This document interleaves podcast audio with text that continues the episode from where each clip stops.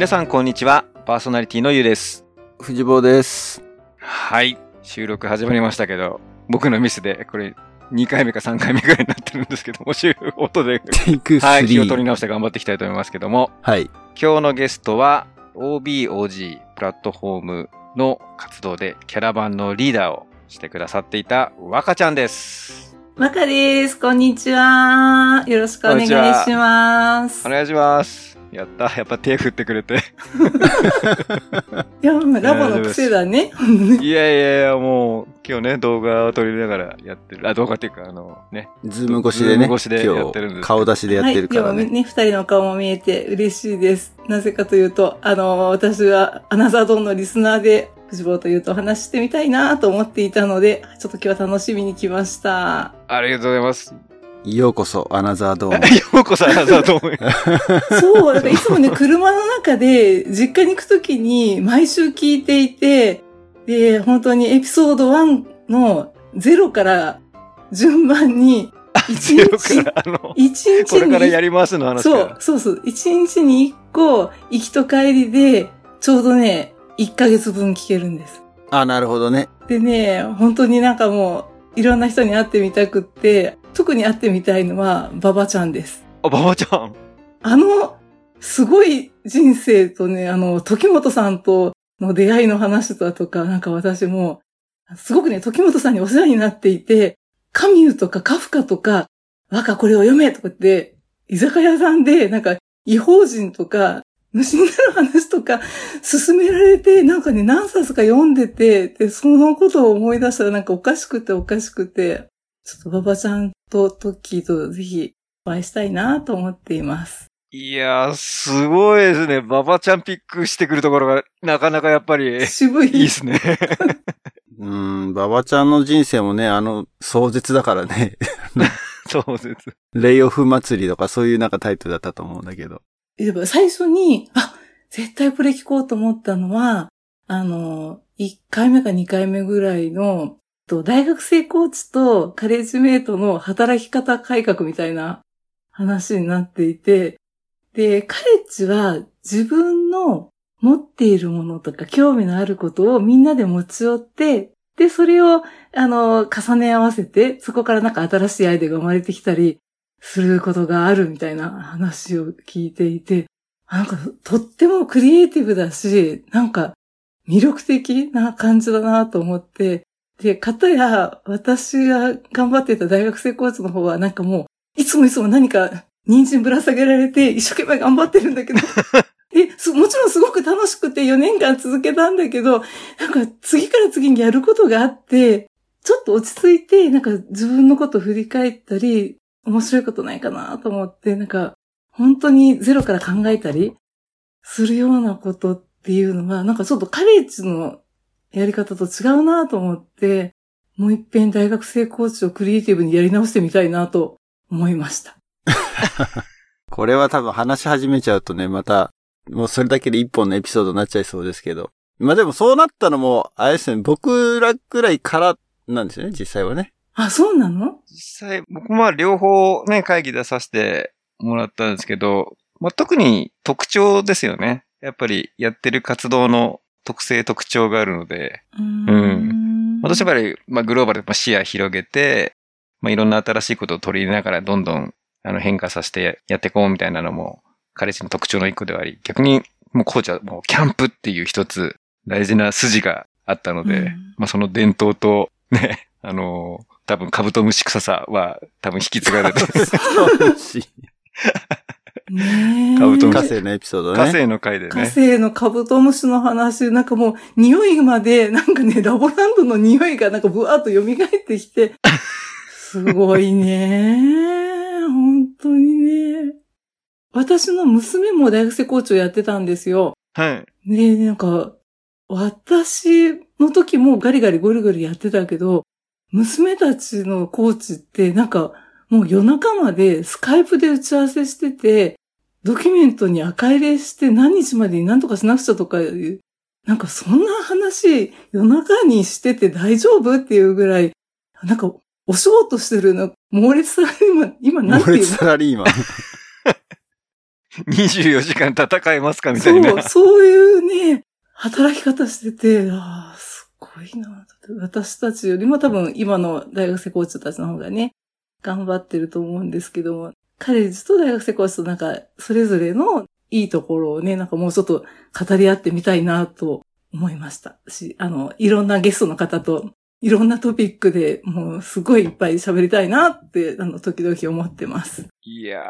ー、嬉しいね。この、やっぱりリスナーの声が聞けるっていうのはもう励みになりますね。ありがとうございます。うんでもね、Facebook とかでなんかね、ちょっと感想書こうかなと思ったことがあるんだけど、なんか恥ずかしくって、急にそんな昔の話書くの、照れくさいし、やっぱり、誰っていう感じだし、やめとこうと思って。意外とそこだけラボっ子スピリッツなくなっちゃうんですよ。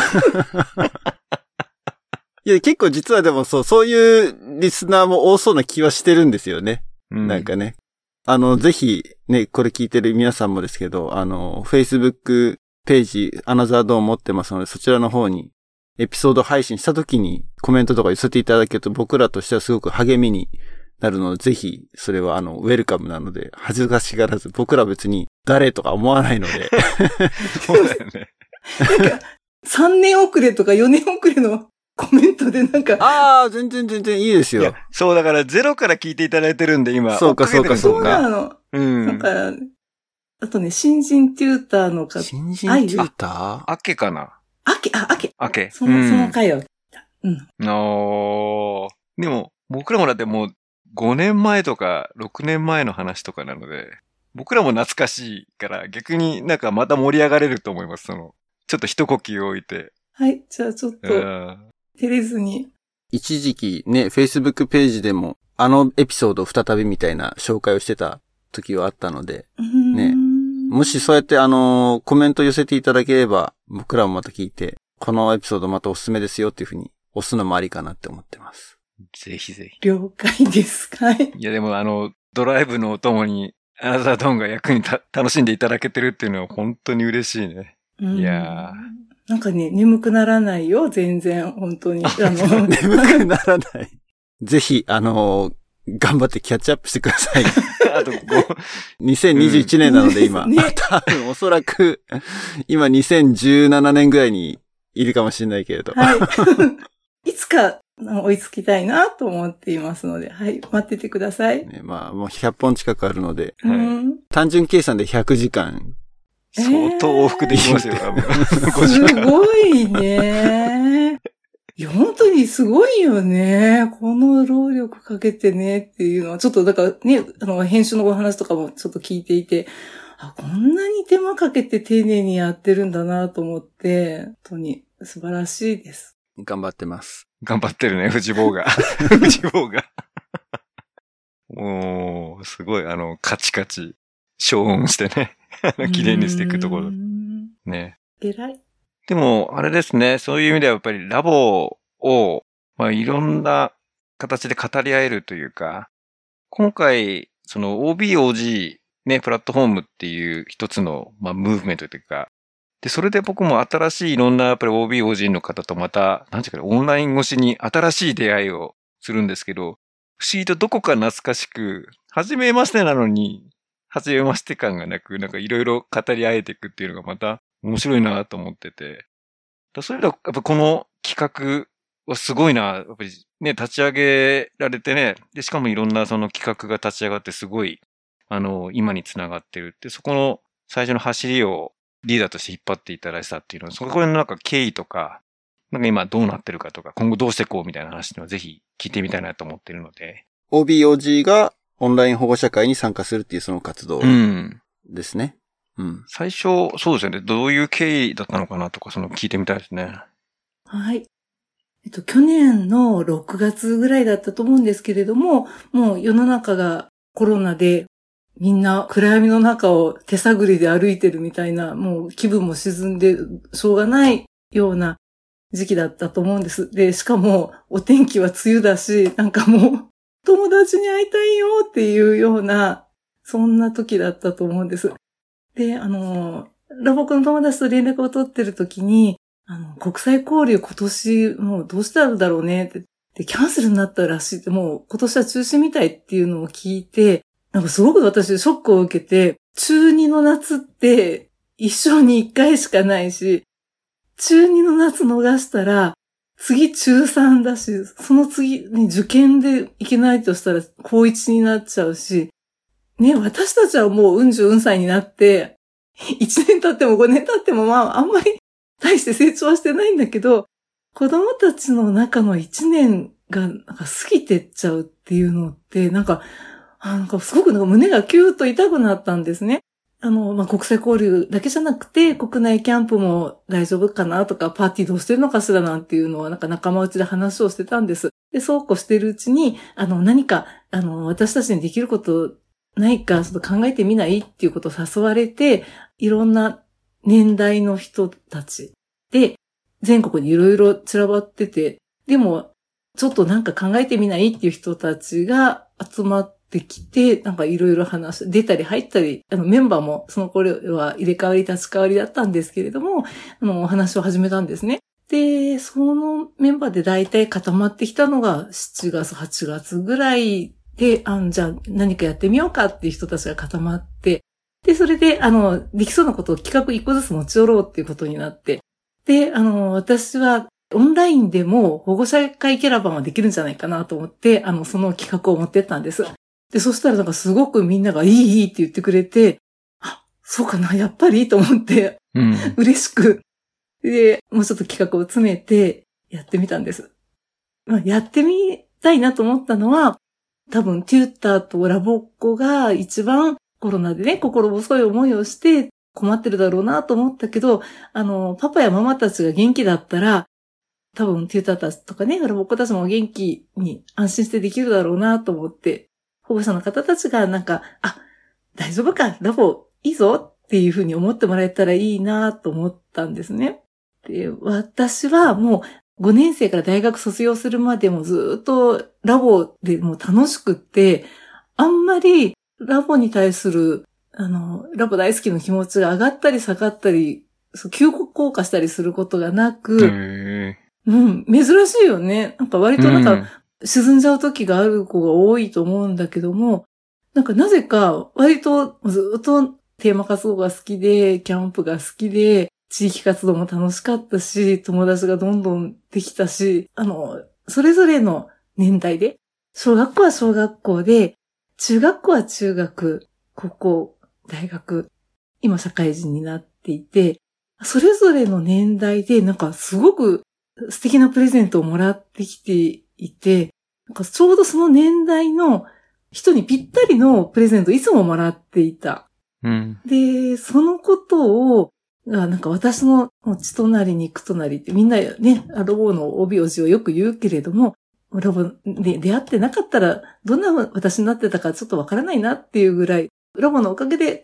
成長できているなっていうことがあり。で、なんか、こんな素敵な活動なんですよ。こんなにたくさんプレゼントもらえるんですよっていうことを保護者の方に伝えたいなっていうふうに思いました。うん。じゃあ本当発起人なんですね、若ちゃんが。そうですね。いやね、やってみたら、すごく、すごく、私たちが何かやってあげたいと思って始めたのに、やった私たちの方が、なんかすごく元気をもらって、やった人は口を揃えて、やってよかったって、やっぱりなんかこんなにいい経験できると思わなかったって皆さん言うんだけども、もうぜひみんなやってほしいと思うぐらい。イオはどうでした？いや、本当その、まあ、最初ね、お声掛けいただいて、で、やっぱりそのラボを保護者会でその語るっていうのを本当最初聞いた時も面白いなと思ったんですよ。まあ別の回でもちょっと話はしたんですけども、僕自身がやはりまあラボパパになって、まずね、保護者会っていうものがあったんだと。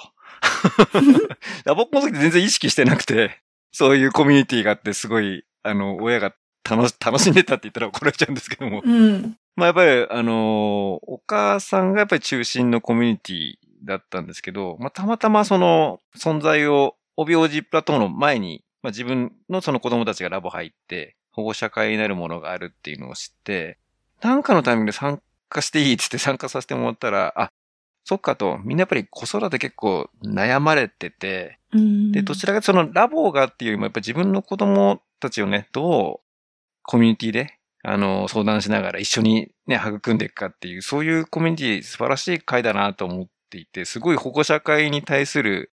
僕の中でのその存在感の大きさとか価値っていうのをすごい高いなと思ってたんですよ。うんで、そんな中に、そのやっぱ OBOG プラットフォームで、そのキャラバンとしてね、保護者会を応援していくって、これはすごい、まあ、は発明というか、切り口で企画されたなって素晴らしいなと思って、僕自身も手挙げさせてもらって参加したんですけど、まあ、まさにさっきワッカちゃん言ってくれたように、やっぱり自分で考えてこうラボを持ってますみたいな話とか、あと質疑ですよね。うんうんまあ、答えていくと、やっぱり自分の中でもその考えが整理されていくし、うんやっぱりなんとなくその言語化していくことによってそれが確信に変わっていくとか、まあそれでまた自分に力を、ね、パワーをもらえるっていうか、ね、あの元気になれるみたいなのがあったので、まあまさにその元気をもらえた、勇気をもらえた、あの、お届けしようと思ったのにいただいてしまったみたいな回だったので、素晴らしかったです。はい。その、向こうのっていうか、保護者会の、に、私たちが出かけていく方のグループは、一回だけじゃないですか。OB 王子が来るのってね。何回も何回もまだ行ってないから。うん。だけど、私たちは、それをなんか、10回とか、な20回とか、何回も何回も行くでしょうって、割となんか似てる話をしてることが結構多いんだけど、やっぱりなんかね、会うパーティーの雰囲気も全然違うし、聞いてくれる保護者の方も全然違って、反応が楽しい。わかります。うん。ねえ。で、なんか本当になんか、ちょっと涙目になりながら感想言ってくれるママがいたり、うん。お膝でね、一緒に話聞いてくれてる、なんかちっちゃいラボっ子がいたりして、好きなテーマ活動何とか言ったら、ヘルが、そんなそんな大人っぽいの聞いてるんだと思ったり、ラボっ子のお悩み相談みたいなのがあって、何年生だろう ?3 年生か4年生ぐらいの子がいて、今度初めてキャンプに行きたいんだけど、お友達ができるかどうか心配なんだけど、どうすればいいでしょう？って、初めて会った人となんか仲良くできるかすごく心配とかって言うの。うん。で、私が多分ね、ロッチにはシニアメットっていうお兄さんとかお姉さんが大体二人いて、大抵すごく優しい人たちだから、大抵。あの、その人にね、くっついていけば、うんあの、大丈夫って多分なんかね、一緒に遊んでくれるし、声かけてくれるし、困った時はね、絶対助けてくれるから、最初はくっついといたらとかっていう話をして、あの、そのうちに、あの、野外活動行ったりね、お風呂入ったりしてるうちに、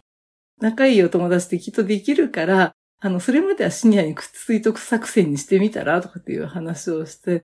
そっかーとかでなんかすごく喜んでくれて、あの、その子はなんか、その後に学校の日記にその話を書いてくれて、ええなんかすごく嬉しかったの。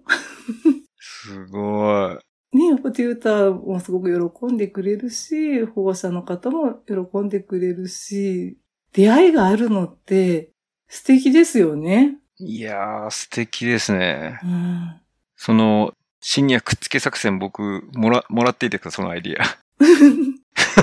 次聞かれたら 使っちゃおうかな。ねえ。いや、でも面白い。やっぱそういう、やっぱいろんんなアイディアとかね、視点とか、やっぱりどう、何不安なのかとか、そういうの聞けると、あ、こういうところでね、あれ、まあ、多分言っちゃえばね、楽しくなっちゃうんだろうけど、やっぱりまだ最初ってわかんないかったり。うん。あの、中学生たちがなんか部活とラボと両立はどうしてましたか？とか、うん。英語はなんかお母さんたちで、学校の英語とラボの英語ってどう違うんですかねとかっていう人がいたりして、なんかあ結構ディープな話聞いてくるなと思って。これはでも、ね、この二つの手はどこの保護者会でも出てるっぽいよね、なんかね、聞いてるとね。ねえ、藤坊はどうだった、その話は出てました？僕はね、その OGOB プラットフォームのキャラバン隊は参加していないので、あの、保護者会自体はまだ2回しか参加してないですけど、その2回ともその質問は出ましたね、確かにねうー。ん。どんな話になってました？ええいや、まあ基本的にはでも僕らの経験を語るぐらいしかできないので、うん。例えばその部活との両立に関して言えば、極端な話僕は両立はできてなかったので、えー、あの、部活バスケやってる時はもうバスケで、ラボはもうパーティーしかやってなかったみたいなうんうん感じだったので、両立できてたかっていうと、キャンプも行ってなかったですし、地域会の活動も出てなかったので、うん、って感じでしたけど。まあでも、そういう風になんだろうな。それよりもだから僕はだから、なんとかこう、細くても続けてった方がいいですよみたいなことを僕はよく言ってて。特に僕は、そう、若ちゃんさっき、あの、小学校5年生からって言ってましたけど、僕も5年生からラボ始めてう、んで、国際交流は高1で行ってるんですよ。だからその高1で、国際交流行って、また部活に戻って、それで辞めちゃうっていううん。チョイスもあったんですけど、でもまあ高校生の時に辞めずに続けてたのが、結果的に大学生になってからすごい活動の幅が広がるっていう風につながったので、うんまあそういう意味だとだから、まあね、アップダウンはあるにしても、なんとかこう続けて、できればだから大学生までやってほしいっていうのは僕のメッセージとしては伝えましたね。え、なんで辞めなかったの？その時。まあ、短く言ってしまえばそのパーティーのつながりがやっぱ強かった。パーティーの仲間とのつながりが支えになったってことですかね。うんうん。なんか、やっぱり、いろんな時があるし、いろんな関わり方があるけど、いつもいつもなんかね、前に出るのが好きとか、なんか元気いっぱいのラボっ子じゃなくちゃいけないのかなっていうとそんなこともないし、パーティーには出てくるよねとか、ソングバードだけは元気だよねとか、つってもテーマが言葉ね、ライブラリ覚えてこないよねみたいな、なんかいろんな子がいて、でもなんか、その子その子でなんかちょうどいいラボ、その子にとってのいいラボっていうのはきっとあるのかなっ。うん、でもなんかどこかでなんかそのいろんな花が、ちっちゃい花が咲いたり、大きな花が咲いたりしていくんだろうなと思って。いいですね。まあ今回が、今年がその OBOG キャラバン U の方から第1期っていう形で、一応もうクローズしたのかな ?1 期は。そう、7月に、第1期は、一度しました。クローズした。で、これから、あの、第2期に向かって、また活動を再開するんですかね、やっぱり。はい。その予定で、あの、今度、なるほど。秋から再開して、また、あの、いろんなところにお出かけしていきたいなと思ってるんですけど、あの、今回のこの活動って、コロナだったから生まれた活動で、もしね、コロナがなかったら、全然もちろん思いつかなかったし、うん。ズームにも慣れてなかったし、私本当に IT も全然ダメで、もう、本当に笑っちゃうぐらい、もう変なとこなんですけど、コロナのおかげでズーム使えるようになって、オンラインがね、ちょっとできる。で、このオンラインの保護者会キャラバンで、あの、もう絶対出会うはずのなかった九州の人とか、青森のパーティーだとか、ね、もうどこにも行けないけども、いろんな場所のいろんなところでラボ頑張ってる人がこんなにいるんだと思うと、なんか、キューンとなります。すごい、え、まさにあれですね、もう、北からうん。南、ね、東西、今、縦横無尽にね、あれだけ対応されてると、やっぱいろんな地域で、ラボを頑張ってる仲間がいるっていうのを本当に感じて、出会いって意味では、リアルではね、まだ会えてないんですけど、オンラインでこれだけ出会えるんだっていうのを感じましたね。感じましたね。うん。なんだろうね。あの、オンラインでこんなにキュッと出会う感じが味わえるって全然思ってなくって、まあ、やらないよりかやった方がちょっといいでしょぐらいに最初思ってたんだけど、会ってみたらもう本当にちゃんと会って、同じ場所でもうハグしてるような、すごく近い感じでお話ができるのは、多分普通のズーム会議じゃそうはいかなくって、なんかラボっていう根っこがあって、すごく共感できる部分がたくさんあるからなのかな。リアルではないけども、えこれもなんか一つの本物の体験なんだろうなと思って、本物の出会いなんだろうなと思って続けてますね。で、第2期メンバーも絶賛募集で、もう結構やっぱりじゃあこれはなんか継続していこうって今流れなんですね。ね。私もぜひ、あの、第2期もやろうと思うし、もうちょっとあの、絶賛今、キャラバンメンバー募集中なので、ふるって参加してみてください。ぜひね、あの、どうっていう話を皆さんで聞いてみて、で、やってみたらこんなに楽しいことないっていうぐらい、むちゃくちゃ楽しいよね。楽しいですね。うん。トータルで何人ぐらいいたんですか？第1期のメンバーって。7、8人いますよね。8人。うん。7、8人。ちょうどいい数かもしれないけど、そのなんだろう、第2期に向けて募集をかけるための、なんていうのかな。プレゼンテーションみたいなのなんかあったりとかするんですか？ない。告知の、告知も含めてだけど、その、だから第1期をの総括も含めて、第2期だからこういう活動でっていう説明会っていうかさ。説明会？説明会？な、ないの？えわかんないです。それだ、あこのアナザードーン聞いてるリスナーとかは、オンライン保護社会っていう存在を多分ね、結構物優が喋ってあ、そう、くれてるから俺が一生懸命喋ってたのに。知ってるけど、うん意外とまだ多分、OB にまず知られてるのかなっていうのが。OBOGA のやっぱり認知をどう高めていこうかっていうテーマは一個そうそうそうそうそうねそうそう。で、その中でだからなんか、その活動の素晴らしさを伝える場がないのもなんか、残念じゃないかなって思った。一応、今、あれかなと、あの、OB、OG とのコミュニケーションって、あの、今、ネバーランドって言って、竹内さんがうんうんやってくれてる、あの、解放誌っていうか、あの、か紙というよりは、何か、メールか。メールでその情報配信を、メーリングリストを作ってるのかな？なんか、してくださってるので、まあ、そことか、あと、Facebook とか、SNS 上で、横つながりで拡散していくっていうイメージを持ってるんだけど、うん。OBOG プラットフォームのウェブサイトっていうかホームページ、ね、素敵なの出来上がりましたよね。ねえ、素敵なの。上手な人が、え、あ、何それ？遊びに来て、私、私はね、なんだすごく上手な人がすごく素敵に作ってくれてるから、うん、ぜひぜひ。でも今、ね、内坊が言ったみたいに何か、その、プレゼンテーションっていうか、なんだろう、動画でも何か、本当に楽しいんだよっていう、何か熱い思いをもっと伝えた方がいいだろうね。なんかちょっと真面目な報告ばっかりしてるので、真面目な報告確かに。Facebook とかでね、ではすごく、まあ、いい話がいっぱい出るので、きちんと伝えなくちゃと思って真面目に報告してるんだけど、でもなんか、その、ためになりますみたいなことももちろんあるんだけど、そういうのだけじゃなくて、なんか、出会えて楽しい以上でもいいぐらいのうん。素敵な回なので、その熱をもっと伝えた方がいいね。うん、ありがとう。そうで、まあそういう意味だとその2期の募集にあたってね、その辺の周知が OB、OG に伝わらないと、あとはその1期生たちの熱がね、2期生に伝わっていくのかっていうのもあるけれど。確かに。ううんん。っていうふうに思っまあ別に決して同じ熱量である必要はないと思うんだけれども、でもやっぱり2期で来る人はやっぱりそういうことができますよっていうのを知った方がなんかこう手上げやすいのかなっていうふうに思いました。なるほどです。あんまないじゃないですか。その Facebook とかで上がってる、そのレポートっていうのは、あのー保護者会に出て、で、まあ感想ももちろん入ってるんだけど、それを、まあ、一年間やってっていう総括のもとで、あの、活動の魅力を伝えるっていうのは多分なかったと思うので、言うからは聞いてるけどね。アナザードーンのリスナーは多分、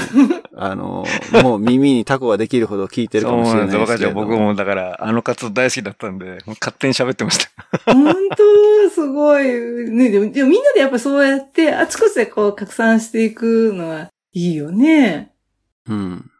まあだからね、動画とか撮ってうん。流すとかやってみても面白いかもしれないですね。だからね、大人になってね、こんなになんか新たなことに挑戦できると思わなかったし、新たな友達ができるのがなんかすごい、さすがラボだなと思うんだけども、今一緒にやってるメンバーも、今までリリアルには一回も会ったことがない。あ、確かに、そっか、そうですね。言われてみたら、そうそうだ。若ちゃんとも会ってないんだ。リア会。ってない。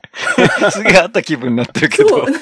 あなんかもう、そうだなんかなんかもう毎月のように会ってたなっていう感じがするんだけど、不思議ね。そっか。その事実に今気づかされました。面白い。すごい。世代を超えて、ね、本当に地図を超えて。いやー、すごい。よ、よく考えて確かに、あの、あのメンバーもそういえば会ってないんだなとか、なんか不思議な感覚ですね。あの、なんか昔一緒にやってたなぐらいな、なんていうかな、あの、再会した感があったっていうか、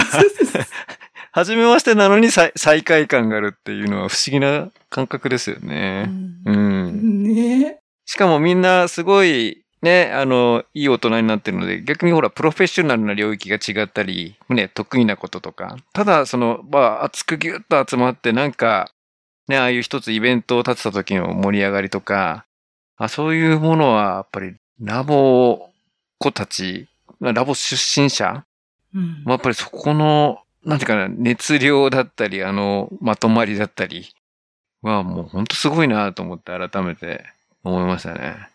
でもなんかね、本当になんか、中学生の時は中学生なりに成長させてもらったけど、うん十うん歳になっても、相変わらずね、人を成長させるラボパーティーっていうのに、もう恐れ入ってます。それでは、あれですね、その、もともと、そのコミュニティで、そのラボのつながりはすごい、あれですね、ずっと続いてたんですね。そうですね。ほんとね、二十歳の会って今でもやってるのかな？二十歳の会。二十歳の会ってやってた？やってなかった？二十歳の会は僕らそのネーミングはあんまり知らなかったですけど。うんうん。なんかね、私たちのよりかも結構ずっと続いてたみたいな話を聞いてたんだけど、ラボ卒業してからもなんかもうずっともう繋がってる人たちがいて、あの、いつも本当にもう破れたジーンズみたいなのばっかり着て、あの、みんなとね、汚いラボセンターに行ってたけど、成人式の時になんかおしゃれして、あの、美味しいもの食べに、ね、ちょっとおしゃれなレストランに行きましょうみたいな話になって、で、あの、二十歳の会っていうのをちょっとおすましして、ラボっ子のみんなで集まったことがあって、それから毎年毎年集まるようになって、それは卒業してから一回も切れずに、ずーっと続いいていて、その人たちが、リアルで集まると50人とか60人とか、おー、すごい。うん、東京でやっていて、だけど、名古屋とか、関西からとかの時々ね、遊びに来てくれて、九州から遊びに来てくれた子がいたり、それは、あれですか？じゃあその年次だけの集まりですか、うん、うんとね、最初は、前後2、3歳とかぐらいの年代で、本当に一緒に活動やってた人たちで集まってたんだけど、なんかその、その最初20人ぐらいだったのかな。でもね、だんだんだんだん増えて、もっと、もうちょっと上から、その子供とか。孫とかまで 来るようになって、孫。え、ラボ孫ですか？ラボ孫とかね、みんなで抱っこさせてもらったりして、その集まりがその二十歳の会っていうので立ち上げたのがずっとじゃあ続いてるってことなんですね。うん、ずーっとやってるの。ええ面白い。でもなんかね、その場に集まって、でね、そこでカップルが生まれて、そこで結婚した人とか、おええすごい。なんかラボでは、のリアルな活動では会ってないんだけども、その集ま、年に一回の集まりで、初めて出会う、今までなぜか活動では会ってなかったけど、そこでは会ってたみたいな人がたまにいて、不思議な素敵な出会いがあったり、初めてそこで会う人ももちろんいて、私は結構そこに来る人たちは大体わかるんだけど、知らない人同士でもね、やっぱりラボってすごいから、ぜひぜひ遊びに来て、お、アメリカからだとね、ちょっと遠いかもしれないけど、うん。ね、帰省のタイミングとかがあったら、12月にやって今年はできるかなうん。でも今回やっぱりこの OBOG プラットフォームとかで思ったんですけど、本当にね、やっぱりラボやってるってだけでこれだけ繋がりやすいから、もうオープンな感じなんですね。じゃあ、特にその一緒に活動やってたっていうくくりじゃなくて、うんなん。か知り合いがしね、ラボの知り合い呼んで、ラボの知り合い呼んでみたいに繋がってきてるって感じなんですもんね。そうだね。うーん。不思議なのは、あの、友達が新しくできるって、ラボ以外ではもうあんまり考えられないな高校生じゃないんだからね、ないなと思うけども、やっぱり新しい友達はできるのね。すごいね。確かに。僕だってこのアナザードーン始めて、アナザードーンのおかげで出会えたうん。友達というか、ラボ仲間、うん。もう増えてますからね。着々と。まあ、リアルで会ってない人もいるしね。確かに、そうそう。それがよくわかんなくなってるんですよ、自分の中で。なんか、そういえば会ってなかったんだっけ？みたいな。そうそう、ある。本当に。ちゃんとリアルで飲みましょうね。飲みたいですね。リアルの OB、OG キャンプみたいなのもあるんでしたっけ？そう。えっ、と、リアルの OBOG キャンプは、えっ、と、卒業してからしばらく5年とか ?5、6年とかはずっとリアルで集まっていて、黒姫であの毎年やってたんだけど、そのうちなんかなんとなくちょっとすぼんでいって、しばらく20年ぐらいやってなかったのかな。で、それが、えっ、とね、去年、去年じゃない。全然去年じゃないです。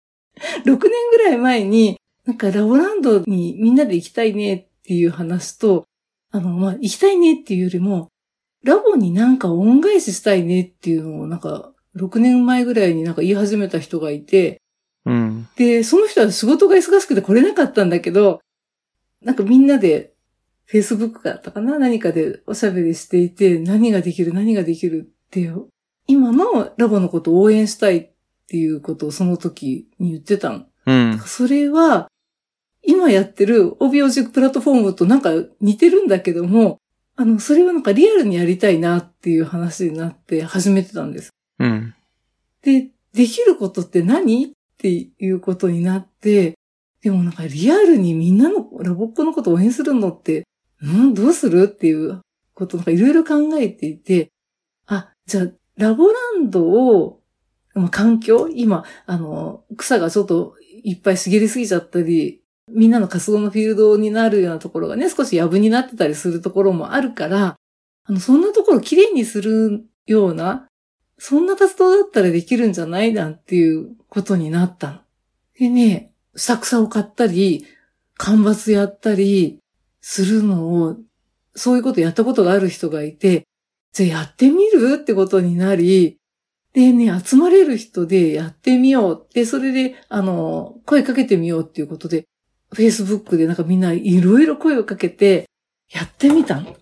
で、ヘルメット被って、ノコギリ持って、みんな危ないしね、そんなことやったことがない人がほとんどだから、怪我しないかも。ドキドキだったんだけど、で、あんまりね、無理してね、腰が痛くなったとかなるとね、その、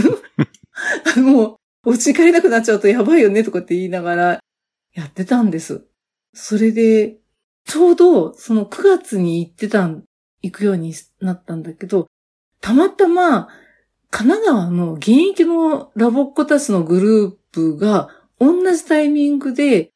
合宿をしてたう。で、その子たちはモリモリ隊って言うんだけど、おー、もりもりたい。知ってる？神奈川じゃないですよね、多分。神奈川の子たちがね、最初中心だったんだけど、今はね、あちこちいるの。あ、そうなんだ。でね、うんなんかたまたま、その、ラボランドの森を守りたい。で、略してモリモリなんだよね。ああ。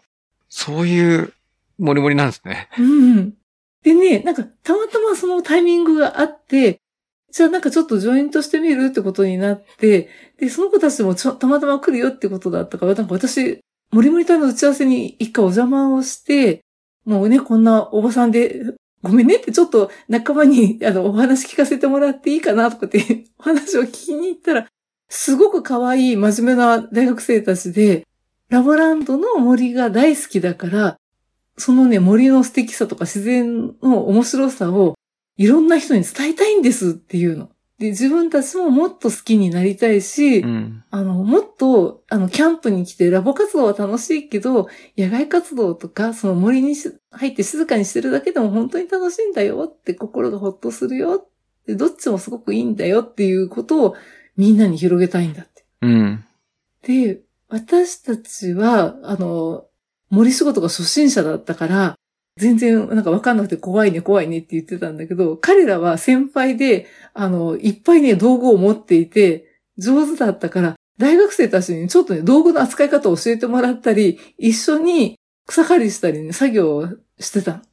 で、大学生たちは森の作業の他にネイチャーゲームをいろいろ開発していて、ほう。あの、私たちの OBOG キャンプと、それから大学生モリモリ隊の合宿は同じ日に開催されてるんだけど、時々プログラムが重なり、まあ、大体別々の活動をしているような感じで、で、大学生たちがネイチャゲームを開発したのを、あの、OBOG の皆さんとそれ楽しみたいので、3時に集合でちょっと一緒に遊びましょうとかって声かけてくれて、あの、グループに分かれて、高ライボのあたりでみんなで遊んだりして、面白いゲームを作っててね、ええすごく楽しいんですよ。で、それでお礼に、じゃあバーベキューに招待して、超美味しいお肉をご馳走して、大人の力を見せつけた。大人の力 こちらにはね、素晴らしいお肉屋さんがついていて、ラボっ子でもう素敵なお肉屋さんがいるので、素晴らしい。食べたことないようなね、美味しいお肉を食べさせ。で、もうみんなもうとろーっとして。で、ソングバーと一緒に踊ったりしてね。で、それで一回やったらお互いに味を占めて、また来年もやりましょうってことになり。うん。で、4回ぐらい連続でやったの。へーで、それは全然クローズじゃなくて、あの、誰でも参加できるような活動で。で、去年がコロナでできなくなっちゃって、今年もちょっと難しいから、2年はお休み。で、来年またできるといいなと思うんだけど、2時間ぐらいの森を伐採とかのお仕事をするだけで、参加した人20人ぐらいだったかな。意外となんかある面積はすごく綺麗になる。で、お日様の光が入って、あ、こんなに開けていい場所できたっていうのはなんか達成感があって、あ、やればちょっとできるじゃんっていうことで、大学生に比べて働きは悪いんだけどね、あの、おじさんおばさんたちなりに、うんとささやかに、ラボラウンドのためにちょっと働いた。で、ラボックたちが来た時に、楽しい活動をね、もっとしてもらえたらいいね。って、また来年もできるといいね。って、自分たちも楽しいし、そんな活動をしていて。で、そこでもね、やっぱりね、大学生の子、娘の年代の子たちに、あの、と仲良くなって、いっぱい喋って、夜ロッチでね、もうずーっといつまでもおしゃべりしたり していて、ね。楽しそうだめっ楽しそう。ちゃいいの。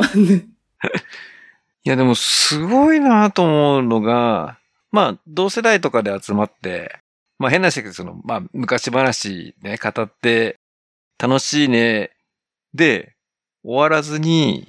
ぱりその恩返しとか貢献、ね、応援みたいなのを、実際アクション取っていくっていうのがすごいですね。すごい。まあ当然、そういうベースの仲間がいて、で、単に話してるだけじゃなくて、も行動に移せて実際結果出してるっていう。やっぱりそのやっぱ下地が今回のやっぱり OBOG プラットフォームに確実に繋がってますね、これは。うん、すごでもやったら絶対楽しいよね。い。楽しそう。てて返しとか、なんかね、役に立ったらいいねっていうのはもちろん、ちょっと思うんだけども、きっとやったら自分が楽しいだろうなっていうのがあるからきっとできるんだろうね。うん。いや、すごいあの、源流を感じました。今回の。本動きの当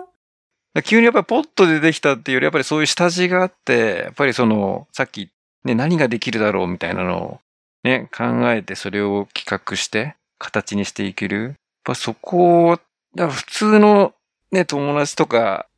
例えば学校一緒でしたみたいな、だとなかなかな なりづらいというか、うん。だそこがまたラボっ子たちの、やっぱり共通の、やっぱりラボランドっていうところに対して、ね、じゃあなんかしていこうみたいな、やっぱり何か思いを結集させて、パワーに変えれるような、ね、ベクトルを向けられるような、確かに。あのーものを作れてるっていうのはまた面白いですなと思いました。うーん。ラブランドだとやっぱりみんなのね、気持ちはなんか、ふっと集まるもんね。だそんなそのね、ラボへの恩返しというまあ活動の一つであるオンライン保護者会のキャラバンスタッフ第2期っていうのをこれから、これからって今募集中っていう話ですよね。はい。その辺のちょっと告知をもしできたら、あの、していただけたらなって思うんですけど。はい。えっ、と、では改めて、あの、皆さんにもちゃんとお知らせがいくと思います。第2期オンライン保護者会のキャラバンメンバーを絶賛募集中です。やってみたら、もうすごく楽しくて、もう何回でも行きたくなる保護者会でたくさん出会いがあって、もうラボそのものの活動という感じです。すごくうまく伝えられなくて、あの、もどかしいぐらいなんですけれども、ぜひぜひ皆さん、あの、ちょっと興味がある人は問い合わせてもらったらもっと詳しい話をしますので、ぜひ、あの、仲間になって活動してみましょう。よろしくお願いします。問い合わせの先ってのはどこになるんですか？ちなみに。Facebook にもありますし、あとね、ネバーランドっていうラボセンターから帯王子向けに送られてくるメールがあるのね。で、そこから配信されてます。あのネバーランドってなんかあの、なんだ、サインアップしないと送られてこないんだよね、確かね。あ、そうかも。藤本のとこは行ってない？僕はサインアップした気がするけど、あんま目にしてないな。なんでだろう。Google になんか振り分けられちゃってんのかな。Gmail が。じゃあ、そしたら、あの、もしなんかサインアップされてないかもっていう疑いのある場合には、ね、その辺の、だからリンクの情報とかもしいただければ、あの、今日のショーノートの方に